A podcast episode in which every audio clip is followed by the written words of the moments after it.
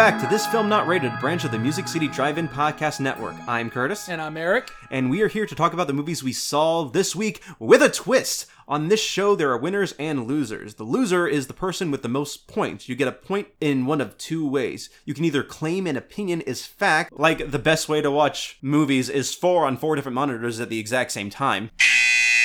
Or you can say something subjective and either take the point, like, uh, I think it's best to watch movies one a day. Or you can have 60 seconds to support your reasoning for your opinion by using objective details and avoid the buzzer. Like, I think it's better to uh, to watch one movie per day because it's easier for the mind to take in the the information due to the clashing of tones, running uh, time length, and it's easier to remember what happens in which movie. For example, if I'm binging Marvel movies and I want to remember what happens in which Captain America or Avengers movie, it's a lot easier if I watch them in installments than if I watch them as one TV series. So, the whole premise of the show, Eric, what did you watch this week? Well, Curtis, this week I watched Hack O Lantern, which means we're going to get to talk about Red Letter Media some more and be simps. And I watched Daughters of Darkness, mm-hmm. Sister, directed by Brian De Palma, The Crazies by George Romero, and I watched Season of the Witch by George Romero, How many movies did you watch? Overlord, that came out in 2018 for Yes, the first time. Overlord. Curtis, how What? many movies did you watch this week? So, like you, I watched Hack O Lantern and Overlord, but also I watched Zatoichi movies 1, 2, 3, and 4, Big Trouble in Little China, Chaos Walking, and The Father. So we have seven. You have seven movies, eight, nine together, 10, 11, 12, 13 movies that we have to talk about on our special 10th episode. We made it 10 episodes into something. That's an achievement for us. So Both we are going to celebrate by going, taking this concept to its extreme, which is the bare bones, the question that I want all of you out there to eventually be chanting. Why did you want to talk about this movie?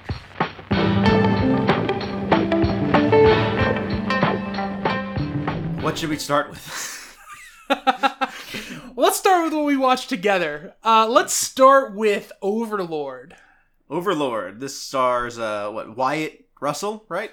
This stars. It's either Jovan Hovan, I'm not sure, Adepo, Wyatt Russell, Mathilde Olivier, and John Magaro, and Pilo Asbike. I don't know how to say his name for real, but he was Euron Greyjoy, and he plays a Nazi.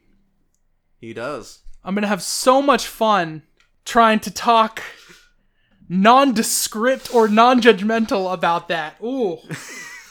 so, Curtis, why did you want to talk about Overlord?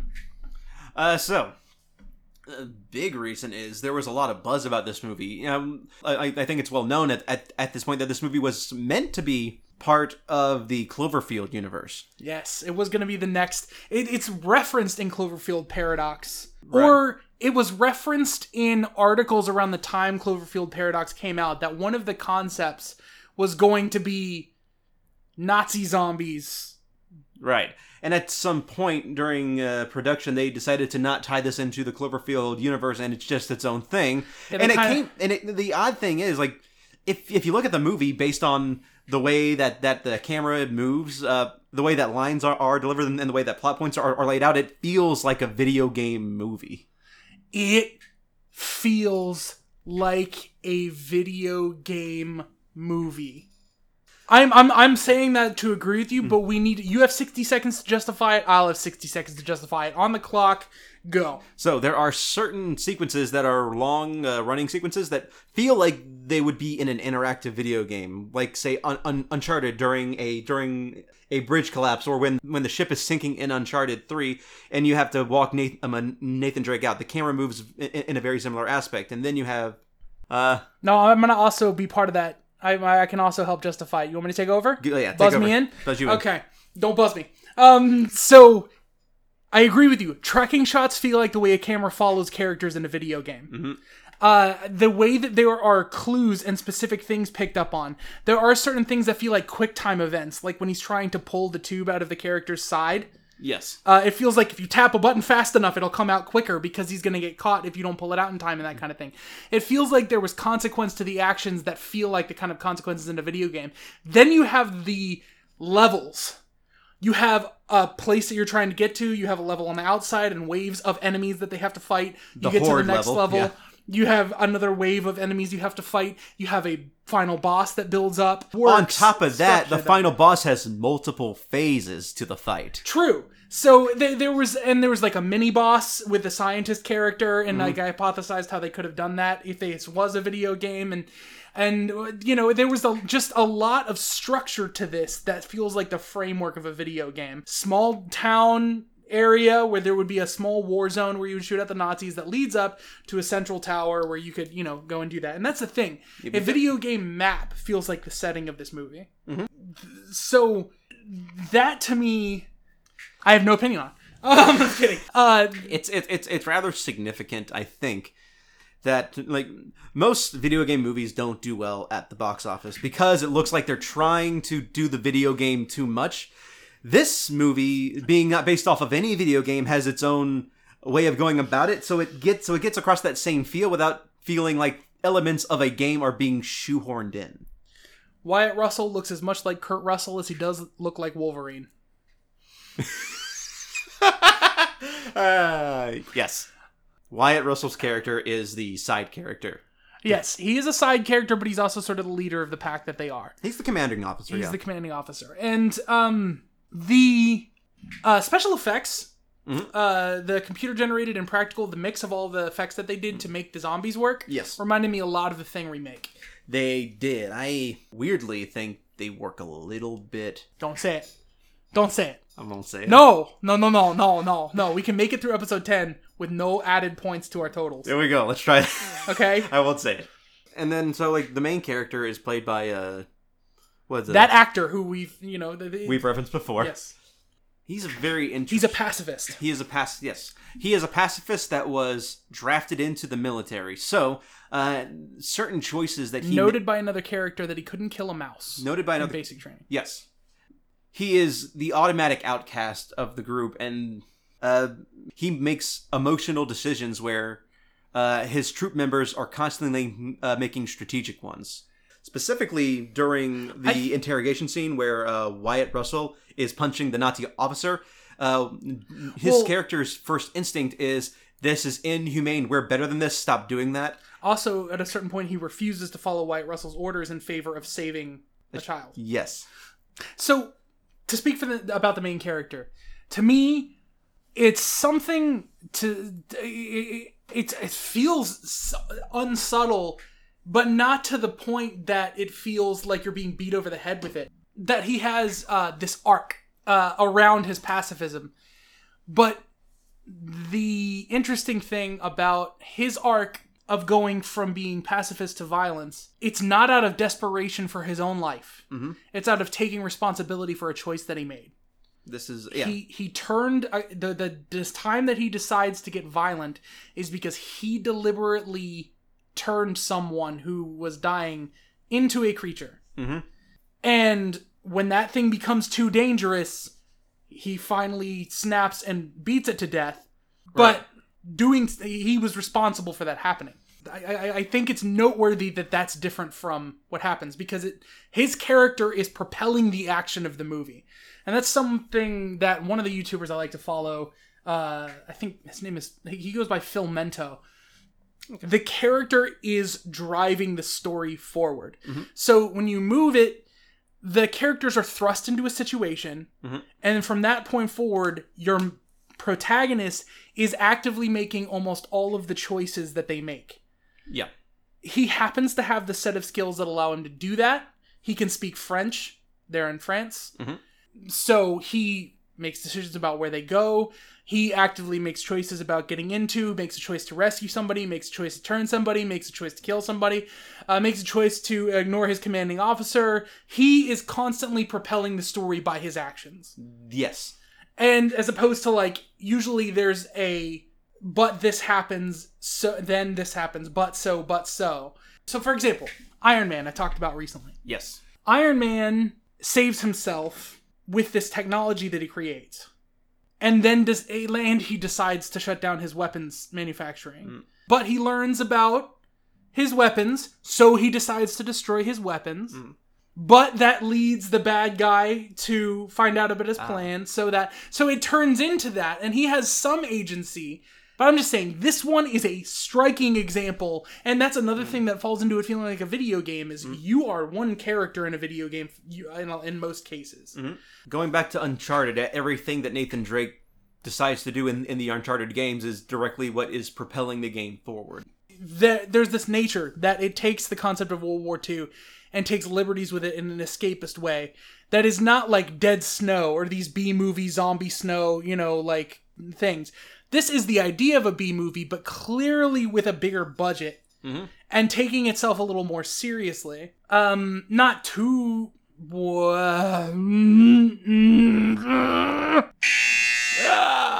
not too seriously i said oh well maybe too seriously in some people's opinion but it ta- it's taking itself relatively seriously compared to a lot of movies that fictionalize things uh, like uh Inglourious Basterds Mm-hmm. fictional history Yes. It's interesting to me that we can play on this kind of fictional history uh, because we have things like Dead Snow, where we have these B movies that have been uh, taking World War II and kind of uh, joking about it, and then you have something like Inglourious Basterds that has c- dark comedic elements, um, like you know the Quentin Tarantino was trying to get a laugh out of people in the way that Hitler died. Gun riddling the body kind of thing. This movie makes it seem like we're in a place in history where the gravity of World War II, Mhm. we're not making Saving Private Saving Private Ryan anymore. No, we're not.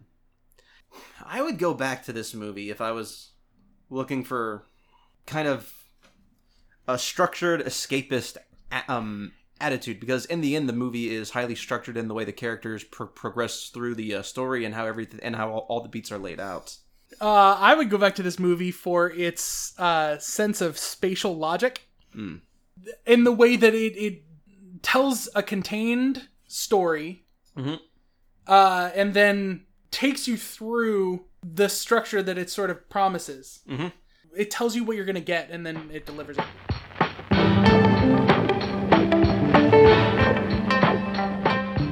So, on to the next one. What should we talk about? The other one that we watched together? Hack o Lantern Hack O Lantern. So, was the first movie that either of us watched that Red Letter Media has watched on Best of the Worst. yes. So, uh, we went into this with uh, with a skewed vision. Uh, Um, Well, you're the devil's son, so it was really interesting because how dare you talk about my father that way? I just said you were his son. How dare you? I'm not. I'm not giving an opinion. That's fine. Uh, no, but like, uh, so we went in. So we, yeah, we uh, went into this knowing what what to expect. Uh, knowing that this is supposed to be a uh, cheesy B movie slasher, we we went into this with uh, with a skewed vision because we'd already heard reviews about it on best of, on on Red Letter Media's best of the worst involving this episode. No, I'm going to justify skewed. What I think you mean by that, and what I wanted, to, I wanted to clarify this too. the The interesting thing about watching this was we have this context put onto it by the opinion of other people, Yeah. Classifying it as one of like the worst. You know, Yes. the quote unquote worst. Because we were rather surprised at Well, some of basically, the aspects of the movie. for when it came out, which was late '70s.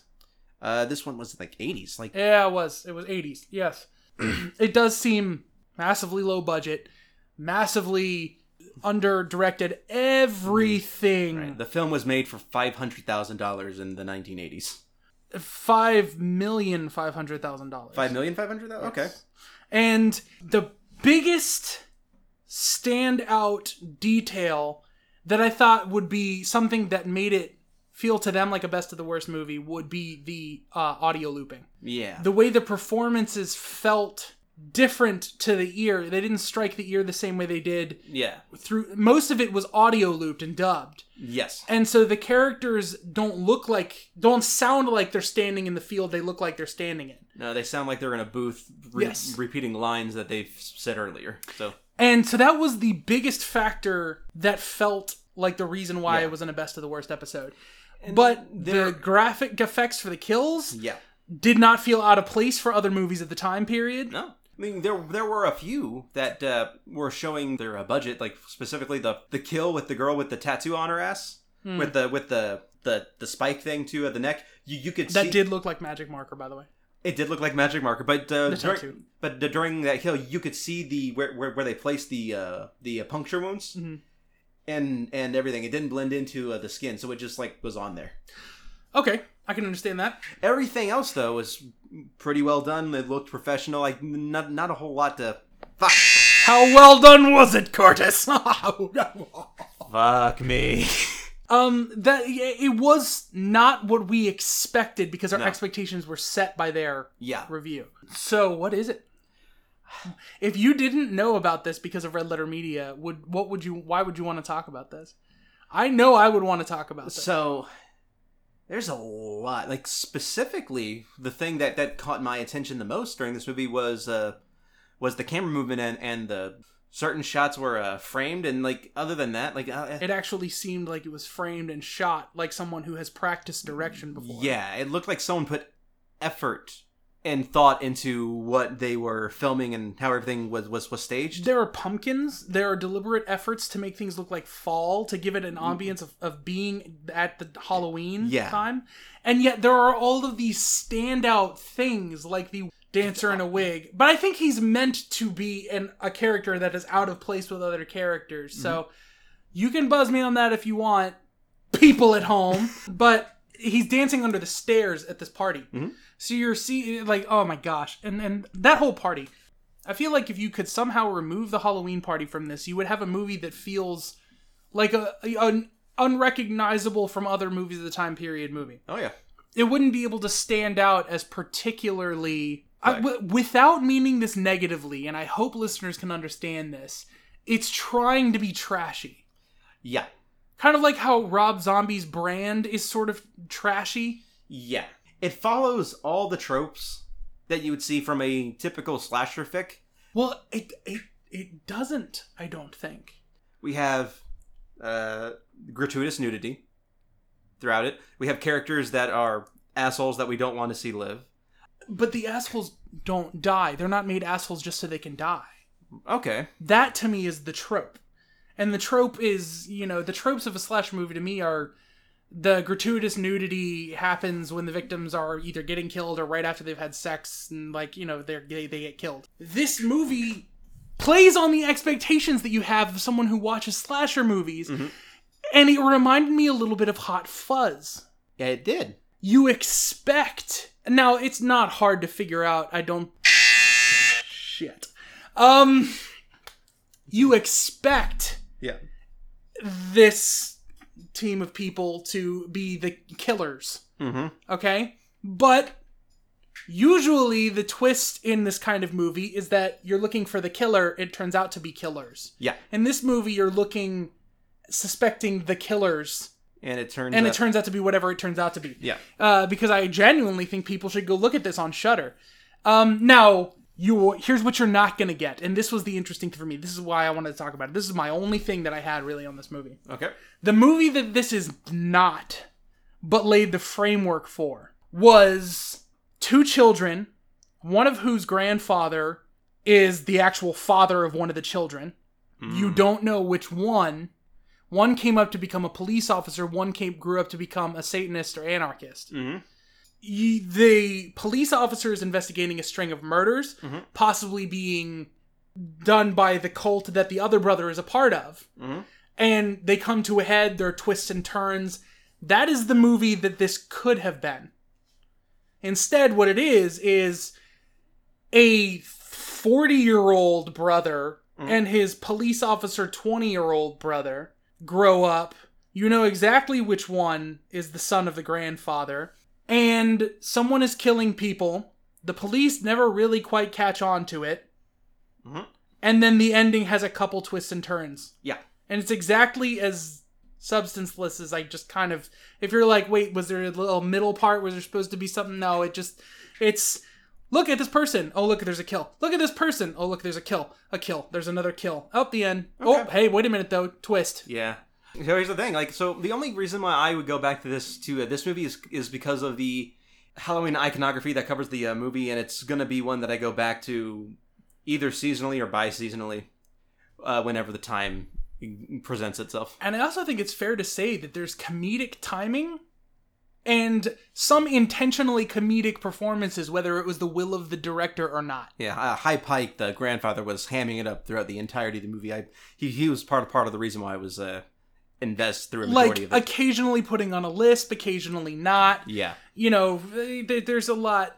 I, I I feel like there's some actors that felt like they needed to laugh at themselves in their performances.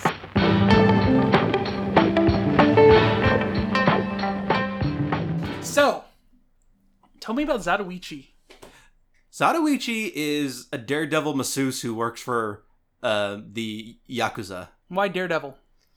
The guy is a blind swordsman whose uh, hearing and other senses is so well developed to the point that when he's fishing next to another samurai, he can tell that the other samurai is ill because he can hear the subtle differences in the way that he breathes. And even points out that his fish bobber is moving and tugging when the samurai who is not blind and can feel it, everything didn't even notice it. So Marvel Comics Daredevil, not uh, not da- daring stunt performer Daredevil. Yes. Okay. So, what makes you want to talk about? What would make you want to watch the first movie in particular? it's the most developed in the sense that everyone that that uh, everything is is laid out and there, there there's a clear sense of story and development going on it's uh you uh, learn about Zatoichi you learn what he does he be, because of his uh condition where he's blind he's seen as a cripple and therefore not able to make friends he finally meets a he finally gains a friend in the form of the samurai in a rival uh gang and has to ultimately fight this person to to uh, the, the death in order to resolve the conflict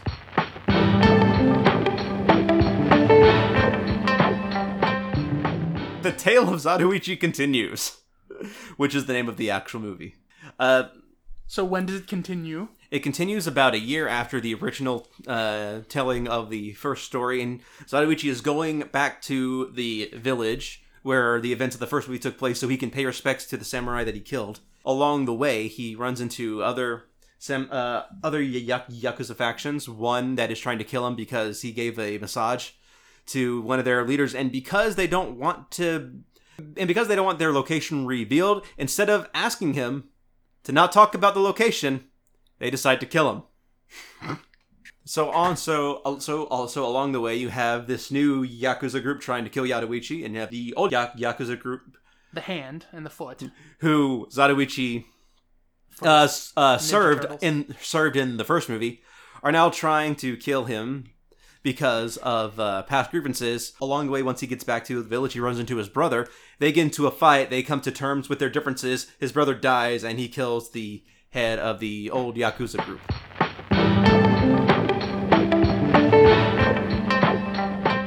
The uh, new tale of uh, is a slight continuation of the second one, where you learn that the brother of the Yakuza head that Zatoichi killed is now after him for revenge. And it's not the fact that he killed the brother, and so because he killed his brother, he he wants revenge. He wants to get I'm not revenge. gonna lie. This sounds like the Fast and Furious franchise if Daredevil was the star. It might be. Uh, Oh, good gosh. But uh, he wants revenge, not because he wants revenge because his brother was killed. He wants revenge because his brother was killed by a blind man, and he can't sit with the fact that a blind man beat his brother.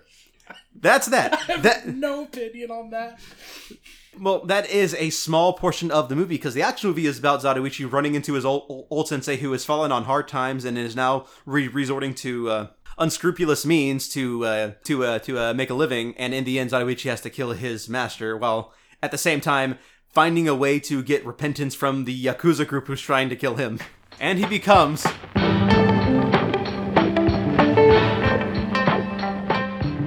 Zatoichi the Fugitive The fourth movie. the fourth movie, where Zatoichi now has a price on his head because a yakuza group. Another one? It's it's it's all about yakuza. Don't forget, he he he is a masseuse for the yakuza.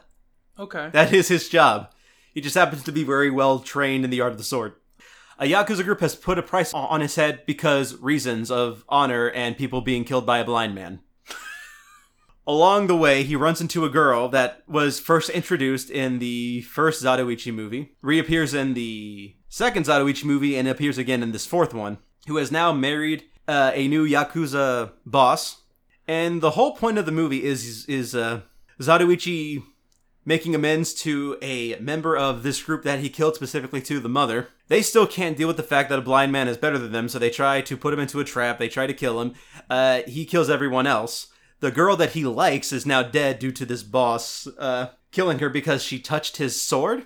And it ends with the Zatoichi no longer having a bounty on, on, on his head and going along his his uh, merry way. Does it feel open to continuing? The They never do. They never feel open to continuation, but they always continue.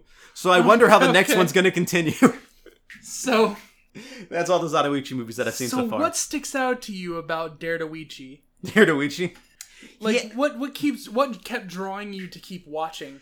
Every single movie, he goes through a specific growth, and that growth does carry over to the next one. Where in spe- in specifically the third movie, Zatoichi, the the new tale of Zatoichi, he has a chance to leave the yakuza life behind by marrying the daughter of his uh, sensei, and actively tries to not uh, get into a fight. He's at that point he's only fighting people Yeah. to uh, if if they're bad, regardless of what spectrum they fall on. Spec- like specifically at the end of the uh, third one, he has to fight a bunch of Tengu who are these uh, outcast Ronin. That d- despite the fact that, that that they're not yakuza, they're still doing a terrible thing by kidnapping someone to get money.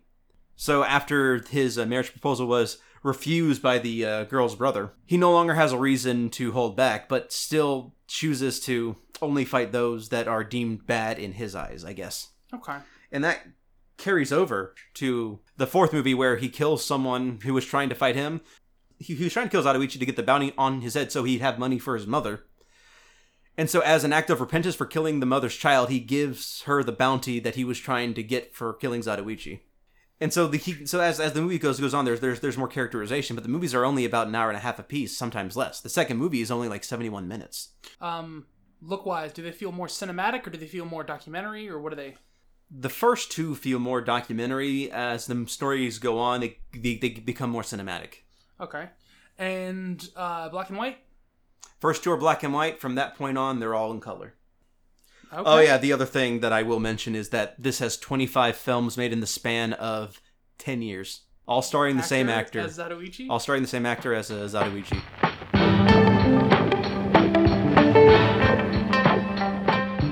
So I'm going to talk about Sister. Okay because I watched Daughter of Darkness, and the big thing that I wanted to point out about Sister is that I don't know how much this is going to extend to other Brian De Palma movies. I know he made Scarface, so I know that that movie does not have this element in it.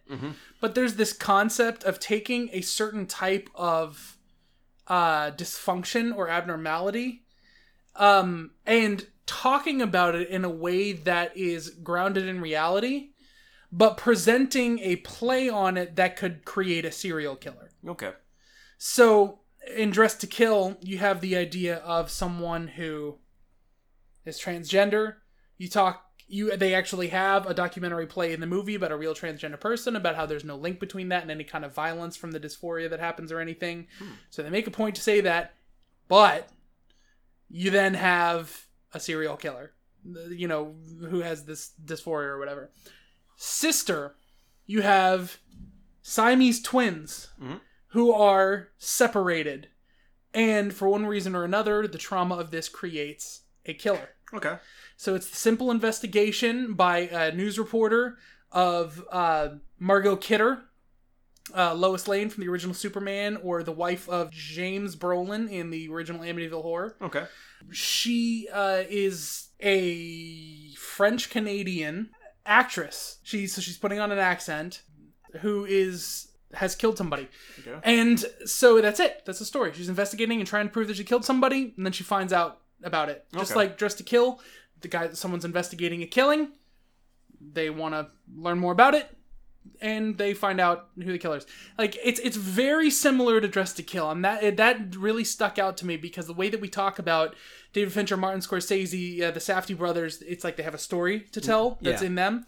I think that's Brian De Palma. Uh, so, uh, in line with the first movie we talked about, uh, this next movie I watched was Big Trouble in Little China, directed by John Carpenter, starring Kurt Russell, Wyatt's daddy. Wyatt's dad. So, Big Trouble in Little China is a PG 13 John Carpenter movie about crazy stuff going down. No, it is. It's it's legitimately about the nonsensical yeah.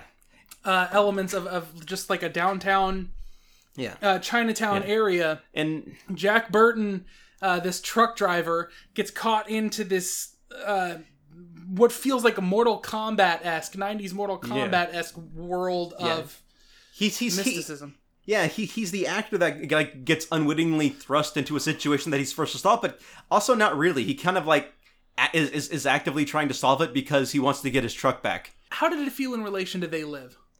It's very similar in tone. Uh, I, I think this one's a little bit more uh, un, uh, not serious than uh, than uh, They uh, Live because that Big Trouble. Subjective opinion, it's less serious. Go for it. 60 seconds. The, well, because the first thing that Big Trouble in Little China does is, is it opens up the possibility that magic is real. Aliens are already on Earth among us and infecting us. I mean, some people would.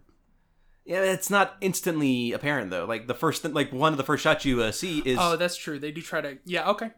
So with They Live, we discussed uh, Roddy Roddy Piper's character. Mm-hmm. I, I, I think uh, Kurt Russell's uh, Jack Burton is the the uh, prototype for for that that character because Jack Burton is the guy who is kind of like the wily man, talks with a John Wayne accent. Always quotes himself for saying things that he never said. You know, all, what all Jack Burton says at a time like this. Uh, okay, you're killing me. Okay. Um. that kind of thing. It, it's that throughout the entire movie. He has this like macho machismo. So John Carpenter doesn't seem. He seems to want to play in a low budget. Yeah. He seems to trust that it's going to be a ride that will work for an audience despite limits to the budget. Yeah. And we talked about this a little bit in They Live with the black and white sequences. And I feel feel like that's pretty apparent Yeah. in Big Trouble in Little China. The way that they build sets and yeah. things like that. and it's just the the whole story of it too is like it's it's out there like there there's this uh, ancient being who has been cursed to eternity by having no physical form and the only way he can get a physical form now is by finding a girl with the with with jade eyes and he has to marry and sacrifice one however he comes across two so he decides to marry one and kill the other so he can live his days in bliss Yeah, it's it is. It's very like it's very operatic like that. And yet it's it's not. It's like this is this is not quite right. Okay? If you took some combination of a WWE wrestler and one of the blue collar comedy tour guys and you put him at, in an audience at the classiest opera you can imagine Mhm. and the movie were just recording his commentary overlaid on the opera, I feel like you would hit that's something close. somewhat of the tone. Yeah. Now that opera would also have to be a space magic opera. yeah Like and, and this goes in like to the like going through it this time I, I i noticed some of the lines were delivered very strange but i also think that was the what way? Strange. like uh intentionally staged like, like Okay. What makes you think intentionally? well it's it's kind of the, like the, like this very over the top kind of way Oh, you mean like uh, kind of overacting, Yeah. stage acting, kind of? Yes. It, it seems like stage acting more than it seemed like. it seems yeah it, it's that uh throughout a lot of the movie like with with with every character it's it's Okay. it's, it's stage acting and i think it's meant to be delivered that way but if you're not in on on that it what i think the i, I Well, this is a movie you will know really quick whether or not you're on board for the ride it's taking you on. right And so if you like it, then you'll watch it. If not, you won't. And that to me was the interesting takeaway that I was going to say for this movie is Okay. Big Trouble in Little China. It does so- something where the movie not the same way Overlord does it, lets you know what kind of ride you're in for hmm and then follows through on it in ways that are both expected and unexpected. yeah Um, whereas Overlord, you kind of can tell what's going to happen, and you're just waiting for it to deliver on that premise. And Big Trouble in Little China, you don't, yeah but you will know for sure whether or not you care to find out. right uh, Really big, quickly. yeah big big big trouble in little china has a very specific sense of humor and if it's not your type of humor you're gonna tune out very quick i think the thing that always brings me back to this movie is is uh just the sheer imagination of uh, john john carpenter and it's it's it's a world that i can find myself lulling into and just enjoying the ride every single time So I don't want to like keep putting the final stamp on it or whatever, but you did it pinged something in my brain. A, a very Western view on Eastern culture, and that can sometimes be good and that can sometimes be bad. But I don't feel like this movie takes itself seriously enough to warrant criticism for the way it depicts. You know, because it's not trying to really depict Eastern culture. It's trying to depict a fantasy that he creates, and he's trying to joke about the Western's perception of that distorted view of things. yes, I think so. So, Daughters of Darkness. Daughters of Darkness. Okay. Yeah, it was made in 1970s and is an approach on vampires that I had always heard about but never quite seen, Mhm. which is the concept of these figures that don't necessarily have fangs, and not all of the mythology applies to them. Th- th- th- th- Okay, all right. Twilight. Okay. Okay. If you take away the sparkle skin thing and the sun actually kills them, Mhm. I'm pretty sure you have basically the same creature. Okay. But the the the really the whole story of this movie is just a couple catches the attention of one of these creatures who has what you and I would essentially call a familiar Okay. and attempts to manipulate her way into grabbing a new familiar in one member of the couple. They're they're just they couple just got married, they're on a honeymoon, but it is also largely about male violence. Okay. I, I want to say that there had to be something about the time that this came out, which is like 70s, 60s. Mhm. Um, 71. So just just after the end of the 60s, that is like feminism, female empowerment, something early wave of this form of like getting out of under the thumb of, of a potentially uh, abusive or violent one. There's this girl who's probably not from an economic class that this guy's family would approve of. Mhm. and you get this impression of that. And, and and there are these dangers that she she's put through. And and it makes the um vampires seem like you know a safe alternative and, and this kind of thing. But but they are undeniably creatures and and it's almost to a certain extent you you you wouldn't know that and and the biggest takeaway for me is the way that this story keeps you guessing about how it's going to deliver on its premise Mhm. until the end Okay. you're never a hundred percent sure. They never straight up tell you or have the characters act outright in a way that you know exactly what their motivations are until the very end of the movie, where it then continues to escalate in actions and, and violence until the last the the second to last scene. And then there is one scene wrapping up and concluding the movie. And so that ability that ability to delay and and allow tension to rest is i think unique to this one. Okay. uh, but there is something i will say about all four of the movies that i looked at from this area is that every one of them could be serviced very well by a remake. The only issue with this one is i'm not sure how it would fit in context in the same way that uh, i'll talk about this soon season of the witch. I'm not sure how the context would translate to modern day Uh, newest one of the newer m- movies I saw this week. new Ca- movie new movie, Chaos Walking, starring Tom Holland and Daisy Ridley. bit of backstory. A lot of people seem to know this. Random people don't seem to know this, so I'm going to lay this out just in case. This was shot five years ago in 2017 and has been struggled to actually get finished and put out since.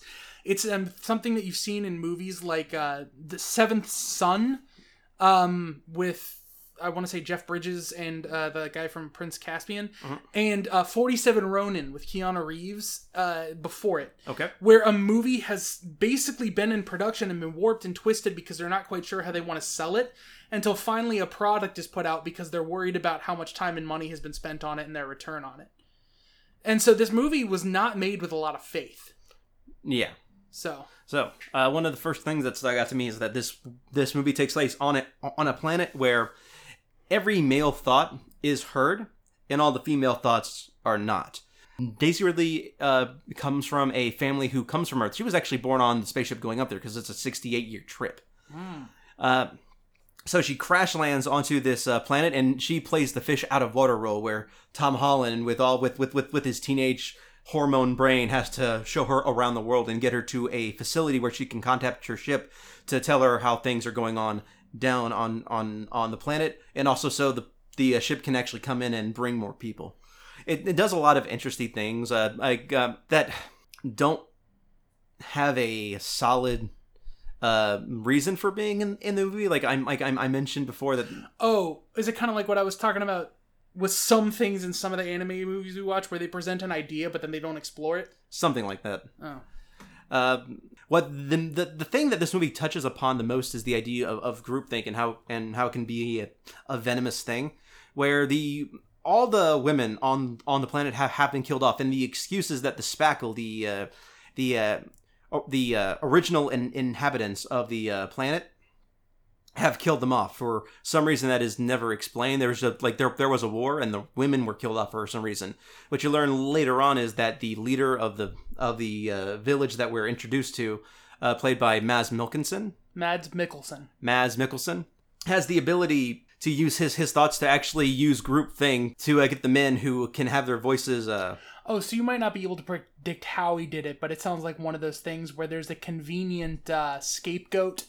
There's an alien race, and they're the reason Yeah. the women are gone. But and clearly, the governor of the town, like in the Lone Ranger, yeah, like I, we- I talked about how in the Lone Ranger, the stuff of that movie that that resonated with me with that movie was was this you know when when you get to the point that you get to the reveal that the the always like the police captain is the bad guy. So like There's a bad guy out there. Oh, I bet he's being funded by some politician. Right. You know, like, so when I got in, in in in into this movie and saw Maz Mikkelsen playing the role that, that that he was, instantly I'm like, oh, so there's a villain. But then it, as it goes along, something happens to make you think, oh, well, maybe he's not the person, but no, he's the person. Uh, and then like there is one thing that the movie does touch on, but does not go into at all. It's the idea of who's the alien, the people coming to the planet to find a, a new life, or the original inhabiting things. Like you would think that the people who are people coming who are coming in. Yeah. yeah. But when Tom Holland is pre- presented this idea, he, he says, no, they attacked us. They're the aliens. And that's his whole reasoning. And they don't go any Oh. further than that. Ah, see, that's that's an interesting thing to get into, though. The the idea of a dynamic of someone who can be taught something since birth. Or from a young age, and that, that that's just who they are, and that's how they Yeah. accept, and they're not open to like any kind of, you know, that that's one of those things I just knew. I, I, I haven't, I have chosen not to watch Chaos Walking so far Mm-hmm. because basically, from what I heard from production, it's one of those movies that may have had concepts that I would want to see. Mm-hmm. That the production has adjusted to try and create a product that would be as consumable as possible. Yeah. And that's where Daisy Ridley's role come, comes in because she's the fish out of water, because she's the newcomer. Uh, she has the advantage of seeing the situation with fresh eyes. One of the conversations is so you just believe everything that this man's telling you, and the fallback is this man's a war hero. But uh, so she's the person who is bringing in new n- new ideas. That's kind of helping Tom Tom Holland a- along. And there are a few plot elements in here that I think could have been done better. That I'm not going to go into to avoid too many spoilers, but I'll talk about them off. Season of the Witch uh, is directed by George A. Romero, the original creator of the Of the Dead series, Night of Living Dead, Dawn of the Dead, Day of the Dead, so on and so forth. It is a movie made set in the 70s about a woman who meets a woman, and just in that culture of that time, uh, people were open to a lot of things and exploring a lot of things. And uh, so, if you think of that 70s show and you think of the sex, drugs, and rock and roll kind of lifestyle, you're focusing on the adult group here. So, imagine you're looking at a, a movie where Kitty Forman uh, learns that Midge next door, Donna's mom, is uh, gonna try out witchcraft. Uh, but that's not, you know, what it feels like. It, it feels like it's taken very seriously, and it is taken as like a horror. And and yes, you will get the mic drop of Season of the Witch in this movie, uh, the song that that you think of when you hear that title. And the thing about this movie is that you have the central character go through an arc of not being comfortable with her life, being introduced to something that she grows into a certain power and it overcomes certain obstacles and it grows to make her comfortable with her life through tragic consequence. So in a certain way, it's like the it's like the the horror take on the hero's journey kind of thing. Okay. And so I feel like I've seen this structure before. But I will say the actress makes the story feel believable. The the direction makes it feel grounded. And the way that he's experimental with lenses and, and the photography in dream sequences versus in the life that they're regularly leaving and a lot of the edits particularly smash cuts to people's faces hmm. are really distinctive to this movie versus even other movies he's made. It's like shaking a style off.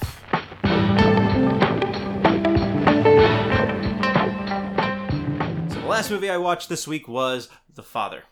This is a movie about a father and daughter relationship where the daughter has to deal with her father going through dementia and all the and all the trials and tribulations that that would uh, entail. So not only do you get the movie through the tale of Anthony Hopkins' eyes, who who is playing the father, so you have the unreliable narrator feel, where not not only are our characters being swapped out for uh, for uh, different actors whenever he can't remember a person's face, it's not edited in chronological order. Time is warped and twists and intertwines in weird ways that uh, makes you just as confused as as Anthony Hopkins uh, um, a character is, and at the same time you get the full emotional effect that this is having on his daughter and what she's doing. So we've been referencing this comment uh, from uh, an Oscar speech from a while ago that movies are an empathy machine, and this one is trying to function as an empathy machine for people who are experiencing. Dementia.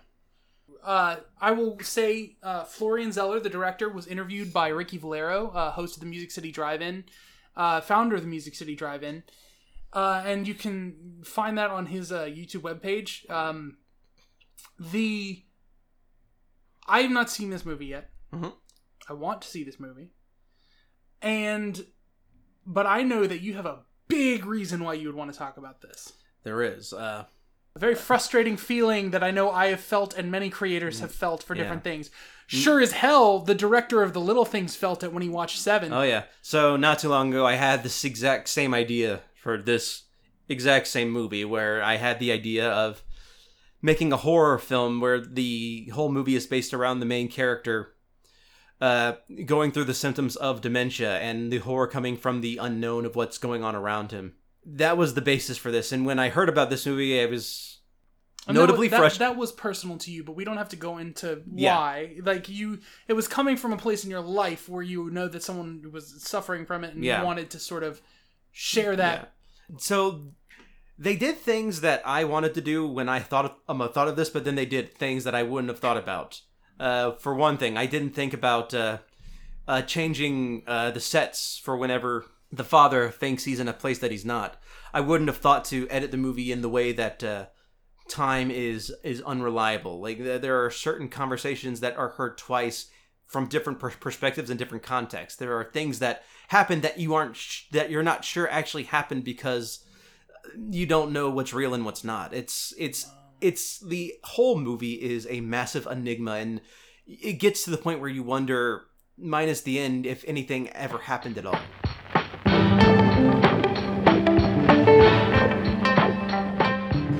So the Crazies is the movie that I mentioned that has a remake already. Mm-hmm. Uh, f- when, uh, which movie would you say is quote unquote simpler, the Dawn of the Dead original or remake?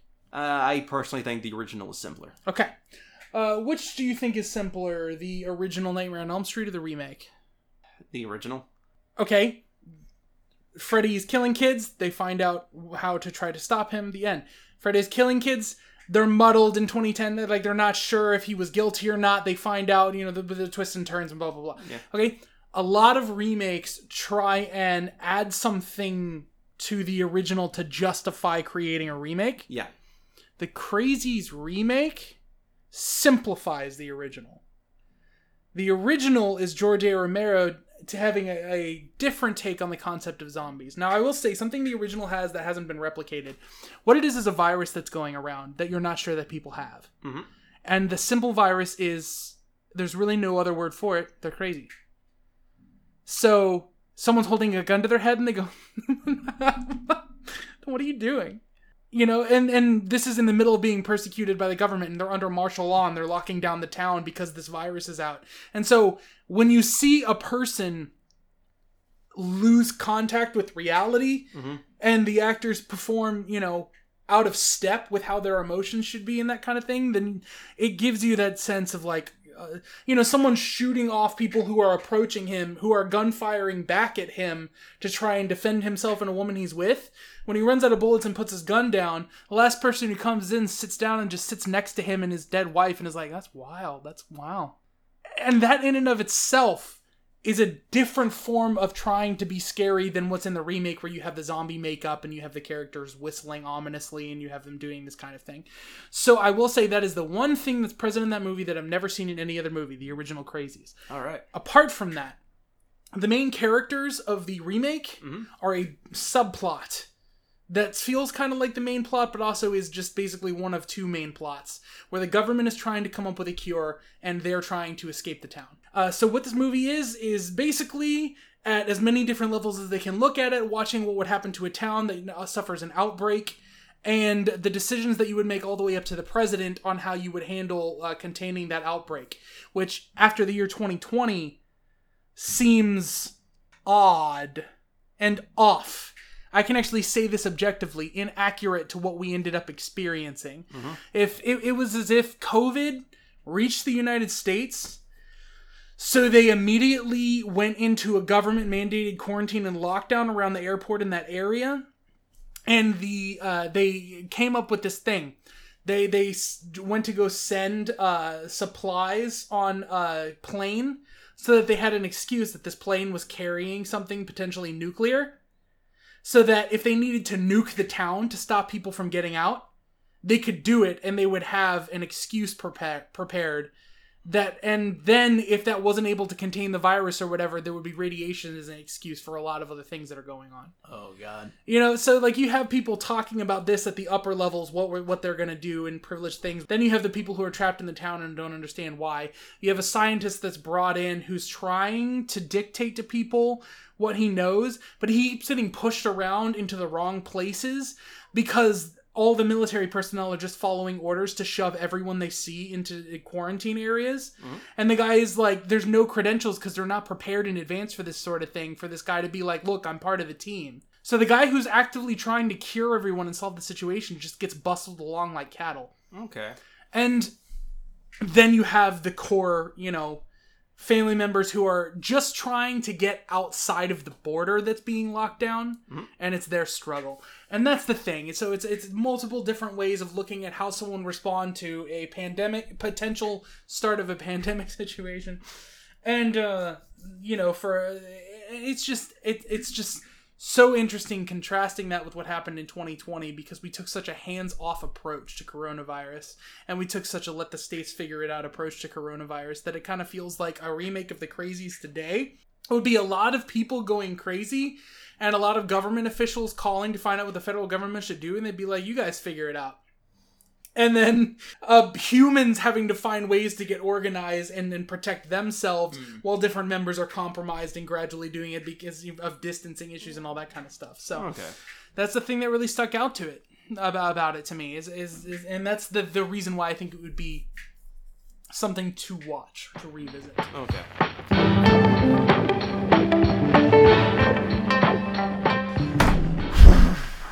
We did it, I think. I think so. I think that's everything. All right. All right, so thank you everybody. Thank you, everyone, For- for thank you for joining in on the tenth episode of this film not rated. Wow, we've come a long way here. So,